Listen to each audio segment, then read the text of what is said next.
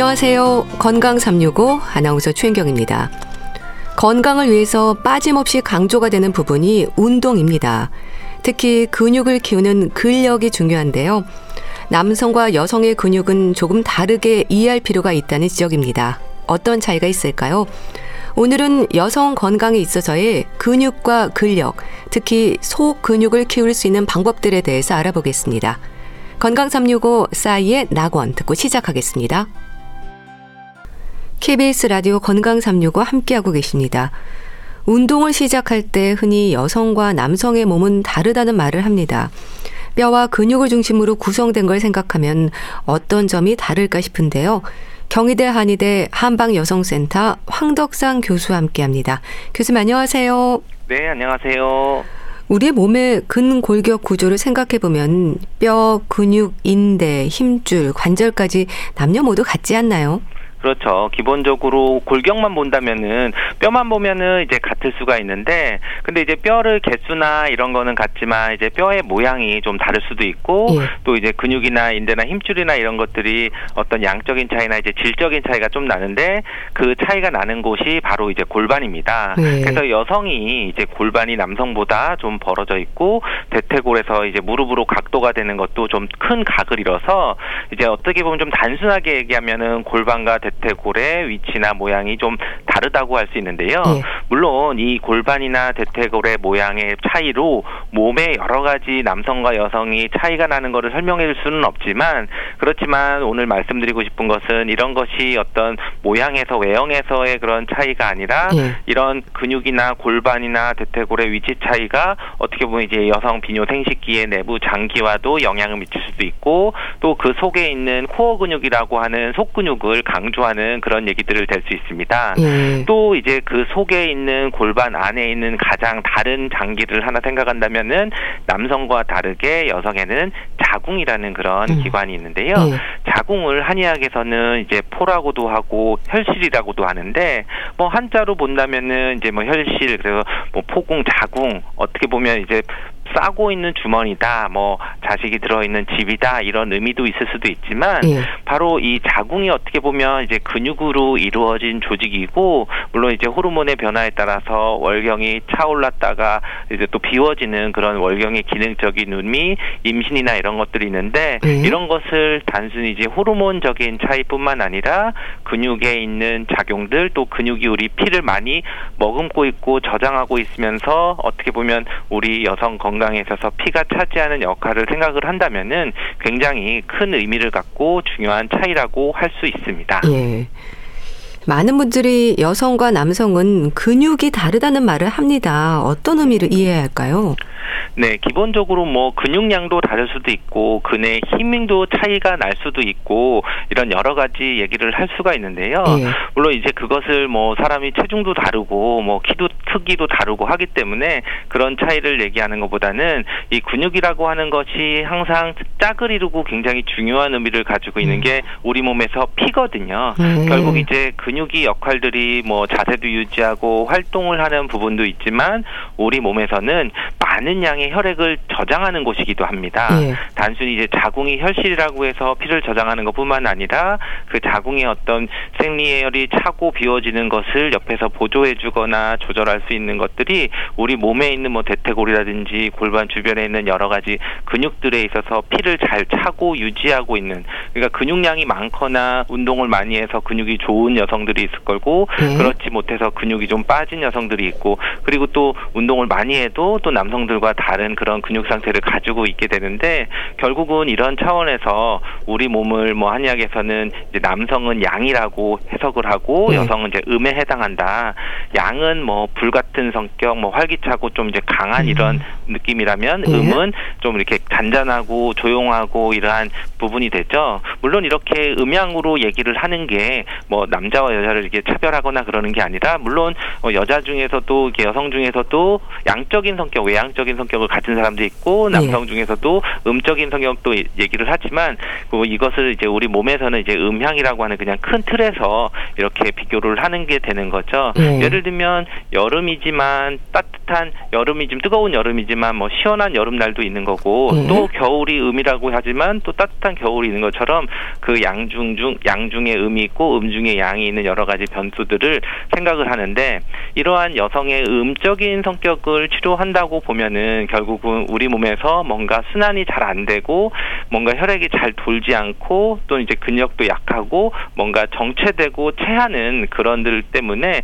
남성과 여성의 질환적인 관점으로 보더라도 수족냉증이라고 하는 몸이 차지거나 뭔가 혈액순환이 잘 안 되고 하는 증상들이나 또는 이제 뭐 기능성 위장장애나 뭐 소화불량이나 또 특별한 어떤 질환이 아니었는데도 기능적으로 잘 체한다든지 음. 또는 이제 기운이 잘 돌지 못하고 근육이 약하면서 이제 통증 질환들이 여러 가지 그런 만성 통증 질환, 뭐 대사성 통증 질환들이 여성에게서 잘 나타나는 그런 경우도 있어서 바로 이런 것들 때문에 어떻게 보면 뭐 근육이나 많고 적음, 근육의 질의 차금 그런 네. 골반들의 위치에 따라서 여성의 차이들이 좀 나타날 수 있습니다. 네. 골반과 대퇴골의 차이도 볼 수 있을 텐데요. 남성과 여성의 골반은 어떻게 다른가요? 그렇죠. 뭐 이제 뼈의 개수가 뭐 근육의 개수나 이런 것은 다 같죠. 네. 그렇지만 이제 골반의 모양들이 좀 다르게 되는데요.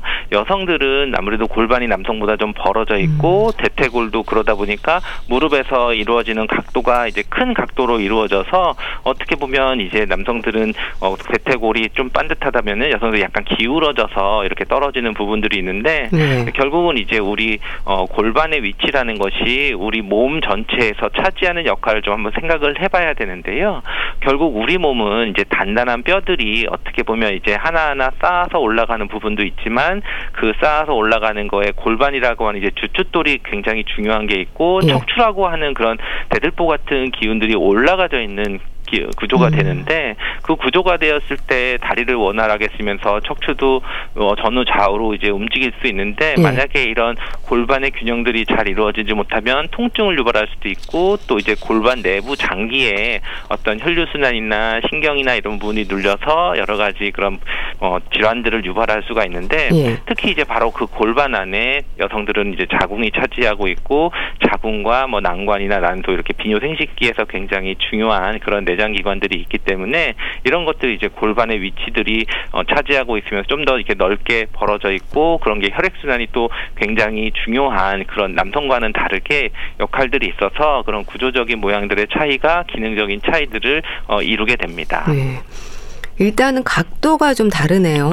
그렇죠. 이게 사진으로 보면은 굉장히 이제 딱 큰 차이를 볼 수 있는데요. 네. 여성들은 이렇게 약간 좀 넓은 음. 어, 골 형태로 되어 있고 남성들은 이제 골반 아래쪽이 약간 V자로 이제 좁, 좁아져 있어서 네. 물론 이제 그러한 구조 때문에 나중에 이제 여성들이 임신을 하고 또 이제 어 아기 태아가 크면서 이제 골반이 이제 벌어지면서 그 이제 앞에 있는 치골 결합이라고 하는 부분과 밑에 천장관절이라고 하는 인대들 이 약간 이제 부드러워지면서 좀 벌어지거든요. 그러면서 이제 그러면서 아기가 잘 순산하게 할 수 있는 그런 음. 것들도 되는데 그런 어, 임신과 관련되는 것뿐만 아니라 음. 기본적으로 그런 것 때문에 어, 통증이나 뭐 요통이나 뭐 또는 이제 생리통이나 이런 것들도 여성들이 좀 더 많이 나타날 수 있는 그런 구조가 될 수 있습니다. 음. 그럼 골반 주위 뼈와 근육, 인대가 여성 건강에 중요한 의미를 갖는 건 왜 그렇습니까? 그렇죠. 이제 골반이나 대퇴골 모양이 지금 차이가 난다고 얘기했지만 물론 이것으로 모든 음, 여성의 건강을 설명을 할 수는 없습니다. 예. 왜 그러냐면 여성에 대한 것들은 모든 내분비학적인 그런 그 여성 호르몬의 차이라든지 음. 또는 예. 남성 호르몬의 차이라든지 또는 그와 관련된 신경들이 여러 가지가 있기 때문에 다 그런 어, 내분비 질환적인 것도 생각을 해야 되지만 오늘 말씀 말씀드리는 거는 어떤 약간 근육이나 또는 근육과 관련된 혈액적으로 혈액순환, 한의학에서 얘기하는 기혈순환이라고 하는 부분에서 주로 말씀드리는데요. 예.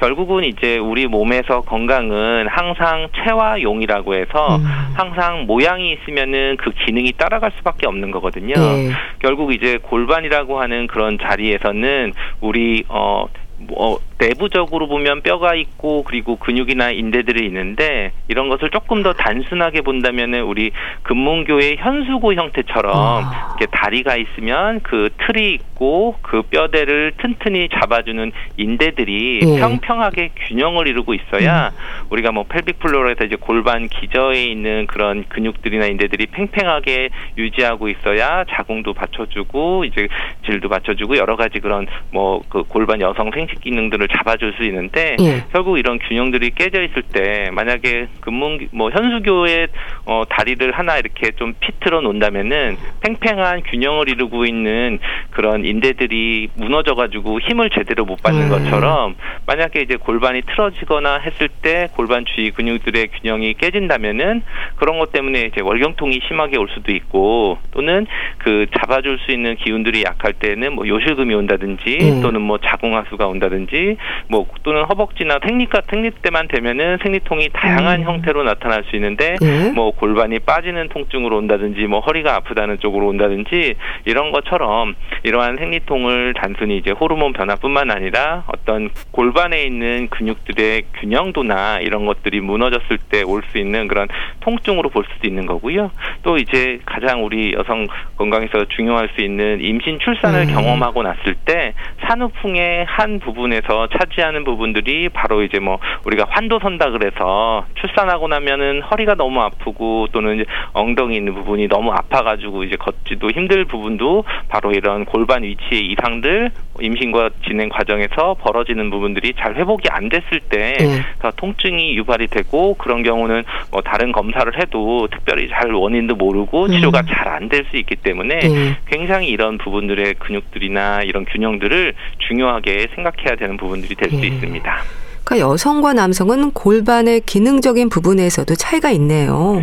그렇죠. 어, 물론 이제 가장 중요한 것은 이제 여성들은 한 달에 한 번씩 이렇게 생리를 하게 네. 된다는 거고 그 생리를 할 때 여러 가지 여성 호르몬도 변화가 되지만 특징적으로 나타나는 거를 생각을 해보면 자궁 내벽에서 자궁 내벽이 증식돼 있다가 그 부분이 이제 출혈로 나오면서 그걸 지혈시키기 위해서 프로스타글란딘이라고 해서 근 수축 호르몬이 굉장히 강하게 분비가 되거든요. 네. 결국은 이제 생리를 할 때마다 여러 가지 호르몬 변화가 있지만 있지만 그 중에 하나가 특징적인 것은 근육을 쥐어 짜는 우리 음. 몸에 있는 근육들을 이렇게 눌러주는 지혈되는 그런 어, 부분들을 눌러주는 그런 호르몬이 나오게 되는데 네. 그럴 때 만약에 골반의 위치가 올바르고 바른 위치라고 하면은 통증이 없죠. 우리가 예를 들면 어깨 같은데 아. 뭐잘 뭉치지 않고 부드러운 사람 스트레칭도 많이 하고 운동하는 사람이라면 옆에서 누가 뭐 올라타거나 누르더라도 아프지 않은데 평소에 어깨도 많이 뭉치고 자세도 나쁜 사람이라면은 옆에서 누가 풀어준다고 살짝만 만져도 굉장히 통증이 심하게 올 수가 있거든요. 네. 이것 도또 어떤 일종의 그런 생리통을 유발하는 그런 기전이 될 수도 있고 그래서 이런 경우에 바로 골반에 있는 근육들이 잘 이완이 되고 혈류 순환이 잘 되게 해주는 것이 굉장히 중요하고 또 우리 기능적으로 이제 임신 출산이 굉장히 중요할 수 있는데 산후에 생기는 뭐 요통이라든지 또는 뭐 목이나 관절 또는 무릎이 아프거나 또는 발목이 아프거나 이런 증상들도 네. 실제로는 이제 골반이 굉장히 벌어지는 그런 상태가 되고 심하게는 뭐 치골결합이 뭐 2cm 이상, 1, 2cm 이상 벌어져 있다가 다시 회복이 돼야 되는데 네. 그런 것이 잘 이루어지지 못하면 아까 말한 골반과 무릎의 각도들이 더 커지면서 무릎도 틀어지고 발목도 틀어지고 하기 때문에 때문에 여러 가지 산후풍 증상으로 발목이 아파요 또는 발목이 시리다고 하시는 분들도 많이 음, 있어서 음, 여러 가지 이러한 굉장히 우리 어 우리가 살아가는 데 있어서의 그런 큰 사건들, 이벤트들, 뭐 임신, 출산, 뭐 또는 월경 또는 폐경기 때 뭐 요실금이라든지 여러 가지 증상들이 나타나는 것이 골반 근육과 기능과 굉장히 밀접한 연관이 있습니다. 네. 흔히 중년 이후로 건강을 챙길 때 근육의 중요성은 많은 분들이 공감하는 부분입니다. 근데 특히 속 근육에 대한 지적을 하거든요. 속 근육이 뭔가요? 그렇죠. 뭐 근육 말 그대로 이제 속 근육은 겉으로 드러나는 근육과 달리 속 안에 있는 근육이라고 얘기를 하는데 결국 우리가 근육이라는 게 굉장히 여러 가지 층들이 있거든요. 네. 여러 겹에서 이제 밖에서부터 여러 가지 초, 속에 있으면서 다른 말로 하면 이제 심부 근육이라고도 할수 있죠. 결국은 우리 몸에서는 우리가 밖에서 보이는 울퉁불퉁한 근육들은 어, 겉근육이라고 할 수도 있으면서 어떻게 보면 활동 근육이 되죠. 네. 우리가 뭐 움직일 때 힘을 쓰거나 할 때 이제 울퉁불퉁 보이는 그런 근육이 되는데 그렇지만 이 속근육들은 이제 심부 근육이고 뼈와 가장 가깝게 붙어 있는 그런 여러 가지 인대들이나 뭐 근육들 작은 근육들인데 이럴 때는 오히려 속근육은 어떤 면에서는 기능적으로 보면은 자세 유지 근육이라고도 할 수 있습니다. 음. 결국 내가 가만히 이렇게 서 있거나 앉아 있을 때 그때 이제 뭐 울퉁불퉁 밖에 있는 그런 활동 근육들을 쓰는 게 아니라 속을 자세를 잡아주는 자세 유지 근육들이 속근육이 되고 근데 이런 속근육들이 요즘에는 어 단순히 이제 겉으로 굉장히 뭐큰 어, 근육을 가지고 있다고 해도 오히려 이제 이런 속 근육들이 약한 경우는 허리가 아프다든지 뭐 부상이 있다든지 어떤 운동 선수들도 이제 근육들을 잘 어, 관리를 못할 때에는 특징적인 행동을 할 때 뭐 지구력도 떨어지고 통증이 있는 것처럼 네. 결국은 우리가 이제 표층 근육 이제 겉에 있는 활동 근육도 중요하지만 속에 있는 심부 근육이 약하면은 오히려 겉에 있는 근육들이 과부하가 걸리고 통증이 오거나 또는 뭐 인대 손상이나 여러 가지 그런 문제가 올 수 있는 그런 근육으로 얘기를 할 수 있습니다. 네. 그런 것들이 여성 건강에 미치는 영향이 크다 보니까 속 근육 운동이 강조가 되는 건가요? 그렇죠. 아무래도 우리가 지금 지금 말씀드린 여성의 골반의 위치가 남성과 다르게 임신 또는 뭐 생리 때에도 여러 가지 어, 영향을 받게 되는데 예. 그럴 때 이 늘어나거나 골반이 늘어난다고 할 때 실제로 뭐가 늘어나냐면은 그 골반을 잡아주는 그 뼈와 뼈가 그냥 자자 스스로 늘어나는 게 아니라 뼈와 뼈 사이를 잡아주는 이런 인대들이 이완이 되거나 또는 그것이 이제 이완이 되면서 틀어지게 되거든요. 음. 어, 이거를 좀 잘 알 수 있는 게 이제 여성분들 중에서 이제 뭐 어, 중고등학생 때나 이럴 때 척추측만증이 좀 있는 아, 예. 경우들은 예. 어떻게 보면 이제 갑자기 급성장기 우리가 어릴 때는 이와 뼈 사이가 좀 이제 우리 어, 성장판이 열렸다고 하듯이 뼈와 뼈 사이가 좀 공간이 있는데 예. 이 성장을 하면서 이제 점점 다치게 되는데 그럴 때 자세가 나빠지면은 약간 골반이 틀어지는 상태가 돼서 뭐 다리를 꼬고 하는 것이 편하다든지 또는 걸어 다닐 때 치마가 돌아가는 그런 경우들은 예. 이 골반이 어느 정도 틀어져 있게 되는 거죠. 그 틀어져 있을 때 뼈 모양 모양이 바뀌는 게 아니라 바로 이러한 속근육들이 음. 어느 정도 인대들이 좀 한쪽이 좀 더 강하게 좀 굳어 있고 수축되어 있고 한쪽이 음. 좀 이완되어 있으면 이제 골반이 틀어지는 거기 때문에 물론 이제 선천적으로 뼈에 이제 기형이 있는 경우가 아니라 그러면은 이러한 속근육들의 위치 이상에 따라서 골반이 틀어지고 그런 것 때문에 여러 가지 증상들이 나타날 수 있기 때문에 음. 그런 이러한 것을 잡아주는 것이 굉장히 중요하고 특히 이제 어 우리 일, 여성의 그 일생 과정 중에서 임신 출산 과정에는 이 속근육이 굉장히 이완되는 그런 기관이거든요. 네. 아무래도 임신을 하게 되면 자궁이 커지는데 보통 그 부피로 따지면은 평소보다 한 천 배 정도가 커지고 이게 골반을 눌러서 골반이 벌어지고 있어서 인대들이 늘어날 수밖에 없고 이게 회복이 되는 그런 시기에 잘 회복을 되지 않으면은 음. 출산 후에도 계속 통증이 있고 산후풍 증상으로 치료를 받으셔야 되기 때문에 평소에 이 속근육 운동을 강조하는 것이 여성 건강에서 굉장히 중요한 부분이기도 합니다. 네. 자, 그럼 운동법에 있어서요, 속 근육을 튼튼하게 하기 위한 방법이 따로 있는 건가요? 네, 물론 요즘에 이제 속근육을 튼튼하게 하는 게 코어 운동이라고 해서 본격적으로 이제 운동하는 부분도 있을 수 있고요. 그렇지만 저는 평상시에서 자세에서 좀 바른 자세를 유지하는 것이 굉장히 중요하다고 하는데요. 결국 우리가 바른 자세라고 하는 것은 약간의 배를 엉덩이에 좀 근육이 힘을 주고 좀 어 다리 오래 서 있을 때는 뭐 짝다리보다는 한쪽 다리를 좀 이렇게 번갈아 가면서 있는다든지 또 앉아 있을 경우에 평소에 이제 두세 배의 체중이 허리에 크게 가해지기 때문에 될 수 있으면 이제 상체를 똑바로 세우고 등이나 허리, 엉덩이를 등받침에 좀 밀착시키고 만약에 다리를 꼬고 앉는다 그러면 다리를 수시로 번갈아 주면서 그리고 또 한 시간에 한 번 정도는 꼭 일어나서 뭐 잠깐 화장실을 가거나 산책을 하거나 기지개를 해서 이런 자세들을 바로 잡아주는 것이 네. 어떻게 보면 이게 왜 이런 말씀드리냐면 속근육이라는 것은 활동 근육이 아니라 음. 자세 유지 근육이기 때문에 평소 자세를 바로 잡게 하는 그런 실천하는 것이 굉장히 중요한 그런 방법일 수 있습니다. 예. 그러니까 균형과 순환에 영향을 미치네요. 근력도 증가한다는 거죠? 그렇죠. 이제 기본적으로 우리가 근력이라고 얘기하면 겉근육, 밖으로 보이는 이제 활동 근육들처럼 이제 울퉁불퉁한 그런 근육만 생각하는 게 아니고 속근육이라고 하면은 이제 신부의 눈에 보이지는 않기 때문에 어떻게 보면 당장은 강화되는 게 보이지는 않을 수도 있는데 이런 것들이 평소 평소에 자세를 내고 내가 조금만 앉아 있어도 다리가 쥐가 잘 난다든지 잘 저린다 이러면 우리가 순환이 안 돼. 뭐 기혈 순환이 안 된다고 할 수도 있지만 속근육이 어떻게 보면 좀 뭉쳐 있다든지 잘 어 좀 이렇게 순환이 잘 안 되는 그런 거로도 볼 수가 있는 거거든요.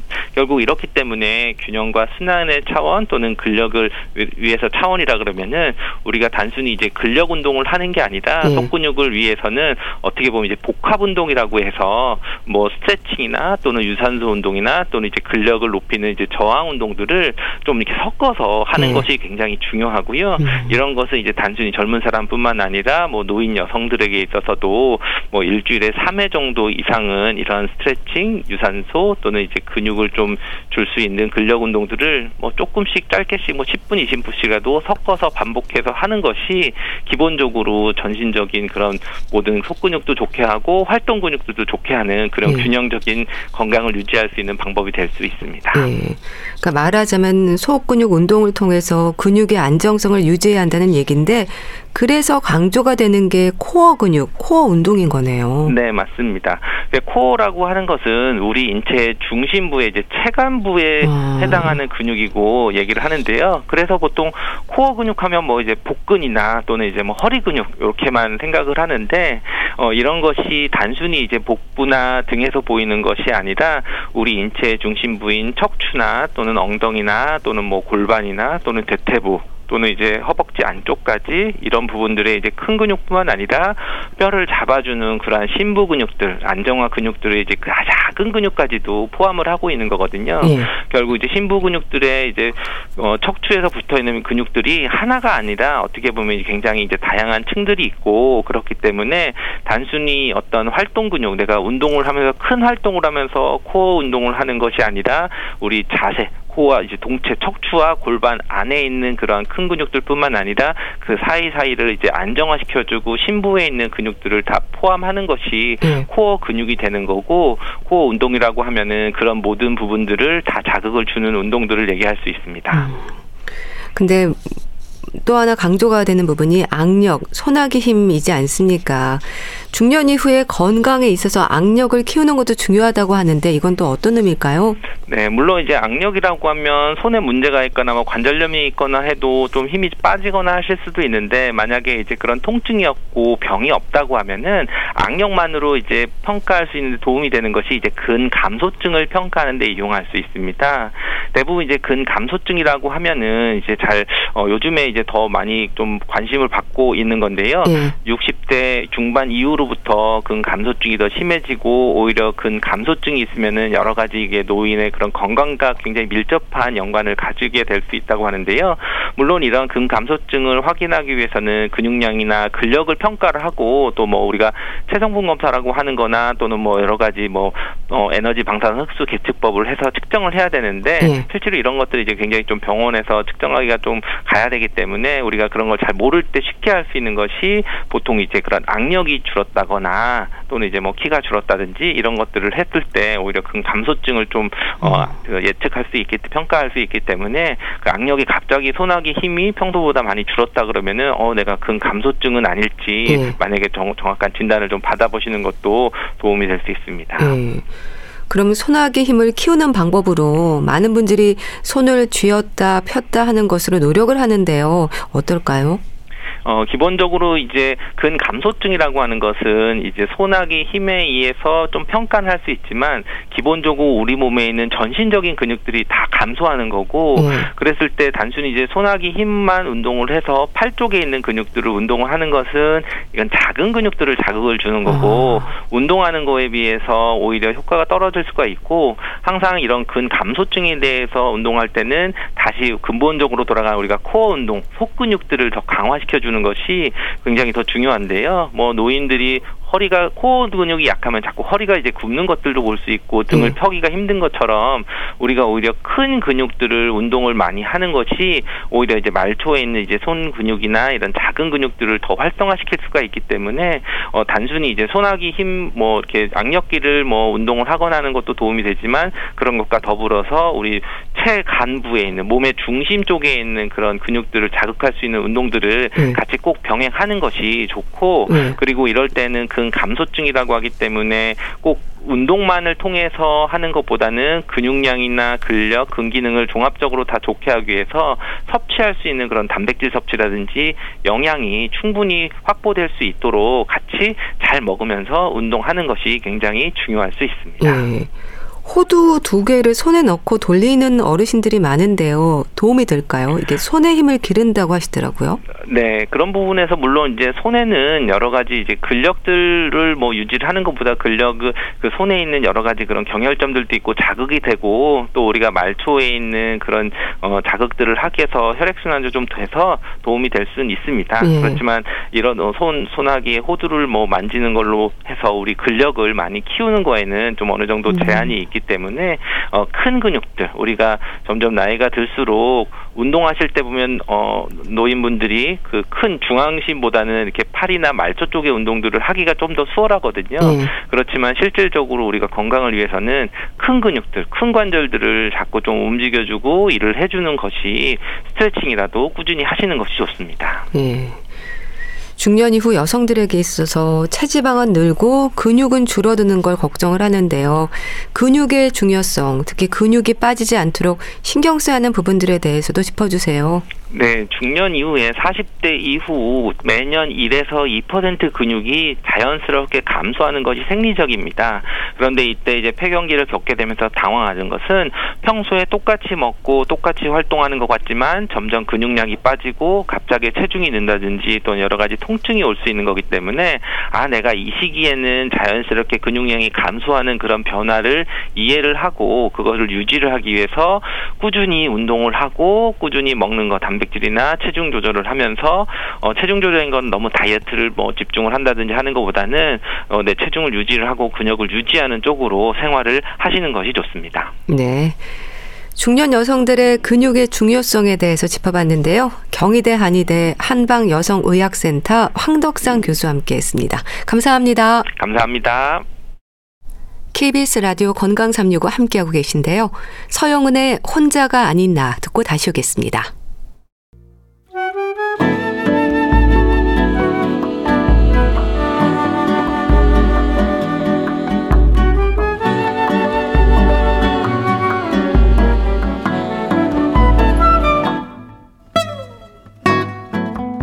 건강한 하루의 시작. KBS 라디오 건강 365.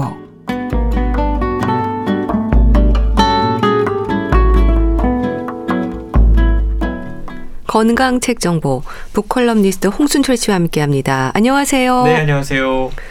오늘 소개해 주실 책은 일단 반갑네요. 꿀잠.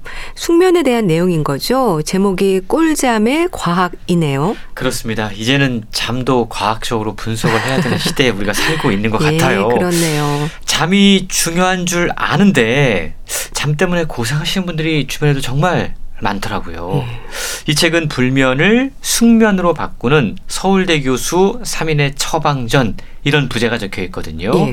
서울대학교 병원 수면의학센터장인 이유진 교수 그리고 뇌과학을 연구하는 최승홍 교수 또 운동 치료 전문가로서 구체적인 처방을 제시할 김유겸 교수가 함께 의기투합해서 꿀잠에 대한 책을 쓴 겁니다. 예. 저자들은 자신들의 전문 분야를 기반으로 수면이 우리 몸을 어떻게 회복시키는지 그 메커니즘을 설명하면서 궁극적으로 불면을 숙면으로 꿀잠으로 바꿀 수 있는 아주 현실적인 방법들을 안내해 주고 있습니다. 예. 우리가 잠 그러면 어, 사실은 좀 쉽게 생각하는 분들이 계신데 의외로 우리가 수면에 대해서 잘못 알고 있는 정보들이 많이 있다고 그럽니다. 예. 이런 것들을 어, 알려주면서 수면에 대한 올바른 이해 그리고 꿀잠의 기적을 경험할 수 있도록 돕고 있는데요. 대한민국은 전 세계 사람들과 비교할 때 수면 시간이 어떻다고 생각을 하세요? 음. 좀 부족하죠. 아무래도 예. 예. 아무래도 우리가 청소년기부터 뭐 공부하느라 또 어른들도 빠듯한 경쟁 사회에 사느라 잠 부족 국가에 우리가 살고 있습니다. 공부하고 일하고 또 이제 나이가 들어서 좀 그런 스트레스에서 벗어나는데 이제 그때부터는 자고 싶어도 음. 잠을 잘 못 자는 불면증에 시달리게 됩니다. 예. 사실 잠이라고 하는 건 인류 역사와 함께 아주 오랫동안 함께한 익숙한 일이었기 때문에 그동안 중요성이 간과돼 왔거든요. 그리고 심지어는 특히 우리나라에서 잠은 줄여야만 해. 예. 이런 인식들까지 생겨났습니다. 그런데 수면에 대한 여러 가지 과학적인 지식들 그리고 최신 연구 결과들이 주목받기 시작하면서 예. 잘 자는 것에 대한 관심이 커지고 있는데요. 이 책에서는 수면에 대한 기초 지식 그리고 수면 장애의 종류와 치료법 등을 설명하면서 예. 수면과 관련된 가장 최신의 의학적인 성과들을 함께 소개합니다. 그러면서 불면을 해결할 수 있는 맞춤 운동 방법까지 함께 제안하고 있습니다. 예. 정말 잘 자는 것, 푹 자는 것에 대한 간절함이 생길 정도인데요. 그만큼 우리가 수면 장애에 노출돼 있다는 거겠죠? 그렇습니다. 이 OECD 조사 결과에 따르면요. 한국인의 평균 수면 시간이 7시간 41분이라고 그래요. 예. 깜짝 놀랐어요. 어, 제법 많은데라는 생각을 했거든요. 그러네요. 근데 이 7시간 41분이 38개 회원국 가운데 가장 짧은 것에 속합니다. 그리고 한국 갤럽의 설문 조사를 보면 오히려 OECD 결과보다 1시간 이상 짧은 6시간 24분 한국의 수면 시간이 아, 조사가 됩니다. 네. 성인 수면 시간만 따진다면 수면 전문가가 권장하는 수면 시간이 보통 7시간에서 9시간인데 네. 그거보다 많게는 3시간 가까이 짧은 걸 확인할 수가 있습니다. 당연히 성인일수록 잠이 부족하다라고 느낄 수밖에 없는 건데요. 그동안 잠을 줄여서라도 공부해야 된다, 성공해야 된다, 이런 뿌리 깊은 사회적 인식 가운데 아, 우리가 그동안 너무 우리의 어떤 잠자는 시간을 줄여왔다라는 거죠. 이런 상황들을 우리가 극복하지 못하면 만성 수면 부족에서 벗어날 수 없다라고 이야기하고 있는데 네. 우리가 우리의 의지를 가지고 안 자는 것 이건 어느 정도 괜찮아요. 근데 문제는 우리가 자고 싶은데 잘 못 자는 상황들이 벌어진다는 아, 겁니다. 예. 국민건강보험공단의 최근 통계 자료 이것도 2020년 자료인데 불면증을 겪고 있다라는 응답자가 40%에 육박했다고 합니다. 아.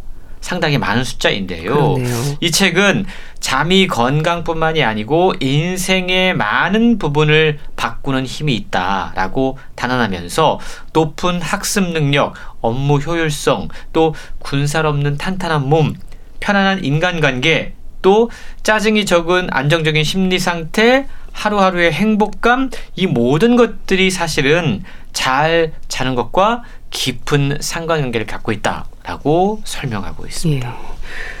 그런데요, 나이 들수록 뭐 잠이 없어진다, 얕은 잠을 잔다는 말도 하지 않습니까? 이런 부분들에 대해서도 책에서 설명하고 있나요? 그렇습니다. 우리가 먼저 좀 수면의 구조에 대해서 이해할 필요가 있을 것 같아요. 예. 우리가 뭐 수면에 관심 있는 분들은 아마 렘 수면, 논렘 수면 음. 이런 얘기를 들어보셨을 거예요. 예. 근데 이거에 대한 정확한 설명이 좀 필요할 것 같은데 렘 수면이라고 우리가 보통 이야기를 하죠. 이건 rapid eye movement의 머리 글자를 딴 겁니다. 예. 이 영어를 보면 rapid eye movement 눈이 눈동자가 음. 빨리 움직이고 있다는 거예요. 아. 렘 수면은 자고 있는데 몸은 이완 상태인데 눈이 계속 움직이고 있다는 거예요. 아, 예. 그리고 논렘 수면이 있죠. 이건 상황이 반대입니다. 그러니까 이건 눈동자는 가만히 있고 몸이 약간 각성 상태에 있다라는 겁니다. 예. 렘 수면은 우리가 이른바 얕은 잠이라고 하죠. 이때 몸은 쉬는데 뇌가 각성 상태에 있다라는 거죠. 감은 눈꺼풀 밑에서 안구가 끊임없이 움직이고 있다고 그래요. 예. 우리가 보통 꿈을 꿀 때 그때는 보통 렘 수면 상태라고 그럽니다. 그리고 우리가 깊은 잠이라고 부르는 게 바로 논렘 수면이라고 하는 건데 예. 이때는 반대로 뇌는 쉬고 있는데 몸은 긴장 상태입니다. 이때 이 감은 눈꺼풀 밑에 안구는 위를 향해 있고 전혀 움직이지 않아요. 예. 우리가 잠을 잘 때는 이렇게 논렘 수면과 렘 수면이 음. 랜덤으로 번갈아 가면서 나타난다고 그럽니다. 예. 수면은 일반적으로 항상 이 논렘 수면으로 시작을 해서 그 뒤에 순번이 바뀌어 가면서 나타나게 되는데 나이가 들면 이 패턴이 바뀌는 경우가 아, 많이 있다고 그렇죠. 그럽니다. 신생아일 때는 보통 잠을 많이 자는 편이잖아요. 네. 그때 렘 수면이 훨씬 더 오래 지속하는데 이게 나이가 들어가면 렘 수면의 지속 시간이 낮아지고 숙면 시간이 줄어들어서 밤에 더 자주 깨는 현상이 나타날 수밖에 예. 없다라는 겁니다. 참 경험으로 얘기가 되는 부분들이 전혀 근거 없는 말은 아닌 거네요. 이제 꿀잠, 숙면으로 잘 자야 할 텐데요. 방법을 찾아야 할 것 같습니다. 수면이 우리 건강에 미치는 긍정적인 영향력 셀 수 없을 만큼 많겠죠? 그렇습니다. 우리가 보통 잘 자고 일어나면 일단 그 다음날 아침에 너무 상쾌해요. 어, 그렇죠. 피로가 회복됐다는 네. 게 느껴집니다. 근데 그것 말고도 수면의 가장 대표적인 기능은 체온 조절과 에너지 보존입니다. 그리고 이게 면역 기능과도 상당히 깊은 관련이 있다고 그래요. 예. 그래서 동물에게서 잠자는 거를 박탈하면 이게 이제 동물 실험을 통해서 확인이 됐는데 면역 기능이 저하되고 감염 때문에 죽음에 이르는 경우도 많이 있다고 그럽니다. 음. 오랜 시간 동안 뇌 과학을 연구한 최승홍 교수는 수면 부족이 신경 질환이나 정신 질환을 야기하거나 예. 또는 악화시킬 수 있다. 라고까지 경고하고 있는데요. 조현병, 알츠하이머, 파킨슨, 불안장애, 중독장애, 이런 것들이 수면 장애와 직접적인 상관관계가 있다라는 겁니다. 왜냐하면 우리가 잠을 잘 때 뇌에서는 각종 뇌 질환의 원인 물질을 제거하는 일종의 뇌 청소 작용이 일어나는데 예. 이걸 전문 용어로 글림파틱 시스템이라고 부른다고 그래요. 이 작용은 깊은 잠을 잘 때 활발하게 이루어지기 때문에 우리가 꿀잠을 자는 것, 깊은 잠을 자는 것, 이때 비로소 뭔가 뇌 신경계가 회복하는 시간이라고 할 수 있다는 겁니다. 예. 그러니까 잠을 깊이 못 자면 뇌 신경계가 충분히 회복을 하지 못하는 거죠. 아. 뇌의 기능이 저하될 수밖에 없고요. 예. 학습 능력이나 업무 능력이 떨어지고 여러 가지 정신 질환에 노출될 수밖에 없다는 겁니다. 또 한 가지 잠이 모자라면 많은 분들이 관심 있어 하는 다이어트 비만과도 상관관계가 있다는 어, 그렇군요. 겁니다. 수면 부족이요. 체중 관리에 가장 치명적인 적이라고 그래요. 음. 왜냐하면 네. 잠을 잘 못 자면 식욕을 억제하는 호르몬인 렙틴 수치가 낮아져서 낮에 자꾸만 탄수화물이나 딴 음식이 단 음식이 땡긴다고 그래요. 아. 게다가 호르몬 조절이 제대로 안 돼서 체내 지방과 당을 에너지로 바꿔 쓰는 능력이 떨어지게 됩니다. 예. 수면이 부족하면 기분을 좋게 만드는 신경 전달 물질인 세로토닌의 분비가 줄어들게 되고 예. 스트레스를 유발하는 호르몬인 코르티솔 분비가 늘어나면서 하루 종일 짜증난 음, 상태로 예. 일상을 살아갈 수밖에 없다는 것이죠. 예. 참 몸과 마음의 건강을 위해서도 필수적인 부분이 적당한 수면과 숙면이라는 건 너무도 당연한 얘기일 텐데요. 그럼 어떻게 하면 충분한 수면을 취할 수 있을까? 이 부분이 궁금하거든요. 그렇죠. 요즘에 그래서 이걸 연구하는 학문도 되게 많고요. 예. 요즘 슬리포노믹스라는 신조어도 생겨났습니다. 아, 예. 이게 잠인 슬립과 이코노믹스의 합성어예요. 그만큼 수면이 돈이 된다는 겁니다. 수면 관련 아. 상품, 서비스, 수면 산업 그래서 보면 뭐 어, 호텔에 이불을 판매한다든가 네. 침구를 판매한다든가 안대를 판매한다든가 베개를 판매한다든가 건강 기능 식품 또 잘 때 뭐 뇌파 측정하는 기구 정말 많은 수면과 아, 관련된 상품들이 그렇네요. 쏟아지고 있거든요. 우리나라의 수면 산업 시장 규모가 약 3조 원이 넘어섰다고 그럽니다. 예. 그만큼 잠을 잘 못 자는 사람들이 늘어나고 있다라는 거죠. 최근요. 모든 사람들이 다 똑같은 방법을 사용할 필요가 없다라고 이야기해요. 그러니까 모든 사람에게 다 잠 잘 자는 어떤 수면 안대라던가 뇌파 조절기 이런 게 필요 없다라는 거죠. 예. 사람마다 잠을 잘 못 자는 이유가 다 각각 다르기 때문입니다.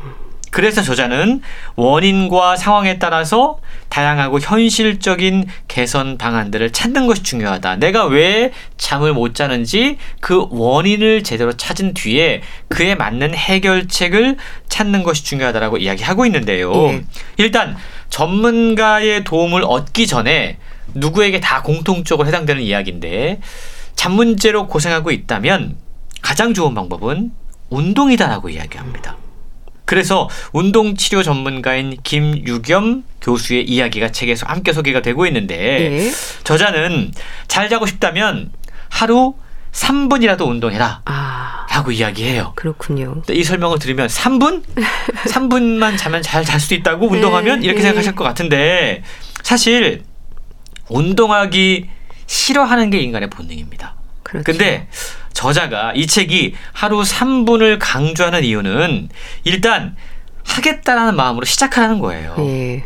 일단 3분 하겠다라고 시작을 하면 사실 3분 넘어섭니다. 그렇죠. 보통 10분, 30분 음. 이어가게 돼 있거든요. 그래서 유산소 운동과 무산소 운동 가운데 무엇을 택할, 택할지, 시간대별로 어떤 운동이 좋을지, 또 직업별 추천 운동에 무엇이 있을지 책에 아주 흥미롭게 많이 소개가 되고 있거든요. 예. 그런 것들을 찾아서 하루 3분만 해보자. 한번 투자해봐라 라고 권장하고 있는데 특히 한국인들의 특성에 맞는 맞춤 처방 운동법도 책에 함께 소개가 되고 있습니다. 예. 결국 낮에 하는 운동과 활동이 밤에 이제 꿀잠으로 이어질 수 있다는 건데 몸을 움직여야 한다는 거죠? 그렇습니다.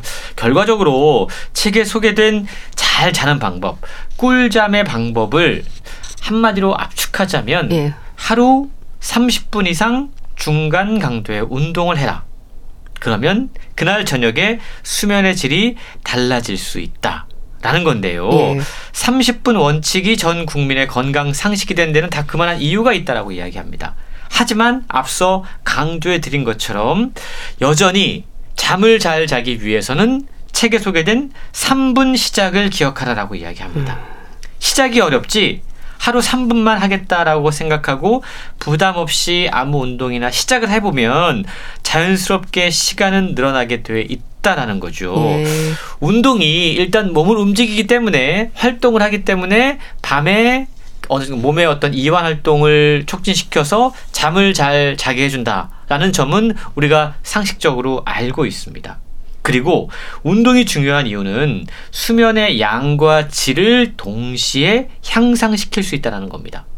운동을 하는 것, 몸을 움직이는 건 통증을 줄여주는 간접 효과를 음, 발휘한다고 그럽니다. 예. 그만큼 수면과 통증이 상당히 서로 밀접하게 영향을 주고 받는다는 점을 우리는 기억을 해야 된다는 거죠. 예. 잘 자면 꿀잠을 자고 나면 피로 해소를 도울 뿐만 도울 뿐만이 아니고 우리 몸에서 어 일종의 진통제 역할을 하는 호르몬들 엔돌핀 같은 것들이 분비가 촉진된다고 그래요. 네. 그래서 많이 움직이면 잘 자고 잘 자는 동안 몸에서 자연스러운 진통제 호르몬이 나오고 음. 그러면 또 그 다음 날 잘 활동할 수 있고 이런 긍정적인 선순환 효과가 나타날 수 있다라는 겁니다. 예. 실제로 2022년에 미국의 존스 홉킨스 대학교에서 실시한 연구에 따르면 수면의 질이 낮은 사람들 이 사람들을 뇌파 검사를 해보니까 예. 통증과 관련된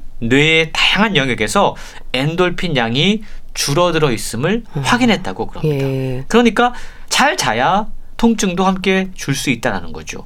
아픈 곳이 있으면 잠을 잘 못 자는 게 당연해요. 그러니까 운동을 해서 잠이 잘 오게 만들고 잠을 잘 자면 통증이 줄어들고 이런 어떤 선순환 효과를 우리가 기대해 볼 수 있다라는 겁니다. 예. 그 다음날 아침에 상쾌하게 일찍 일어날 수가 있는 거고요. 그러면 또 다음날 운동할 수 있는 기운이 나는 거죠. 이게 바로 운동과 수면과 상쾌한 몸의 선순환이다라고 이야기를 하고 있는데 수면 때문에 고생하시는 분들이라면 책을 통해서 정말 꿀잠의 비결들을 한번 고민해 보시기 바랍니다. 네. 꿀잠의 과학, 이 과학적인 논리와 함께 스스로 실천할 수 있는 의지, 운동이 습관일 수 있도록 노력하는 것도 방법이라는 거 다시 한번 확인하게 되네요. 북컬럼니스트 홍순철 씨와 함께 했는데요. 감사합니다. 고맙습니다. 조용필의 그대 발길 머무는 곳에 보내드리면서 인사드릴게요. 건강365 아나운서 최인경이었습니다. 고맙습니다.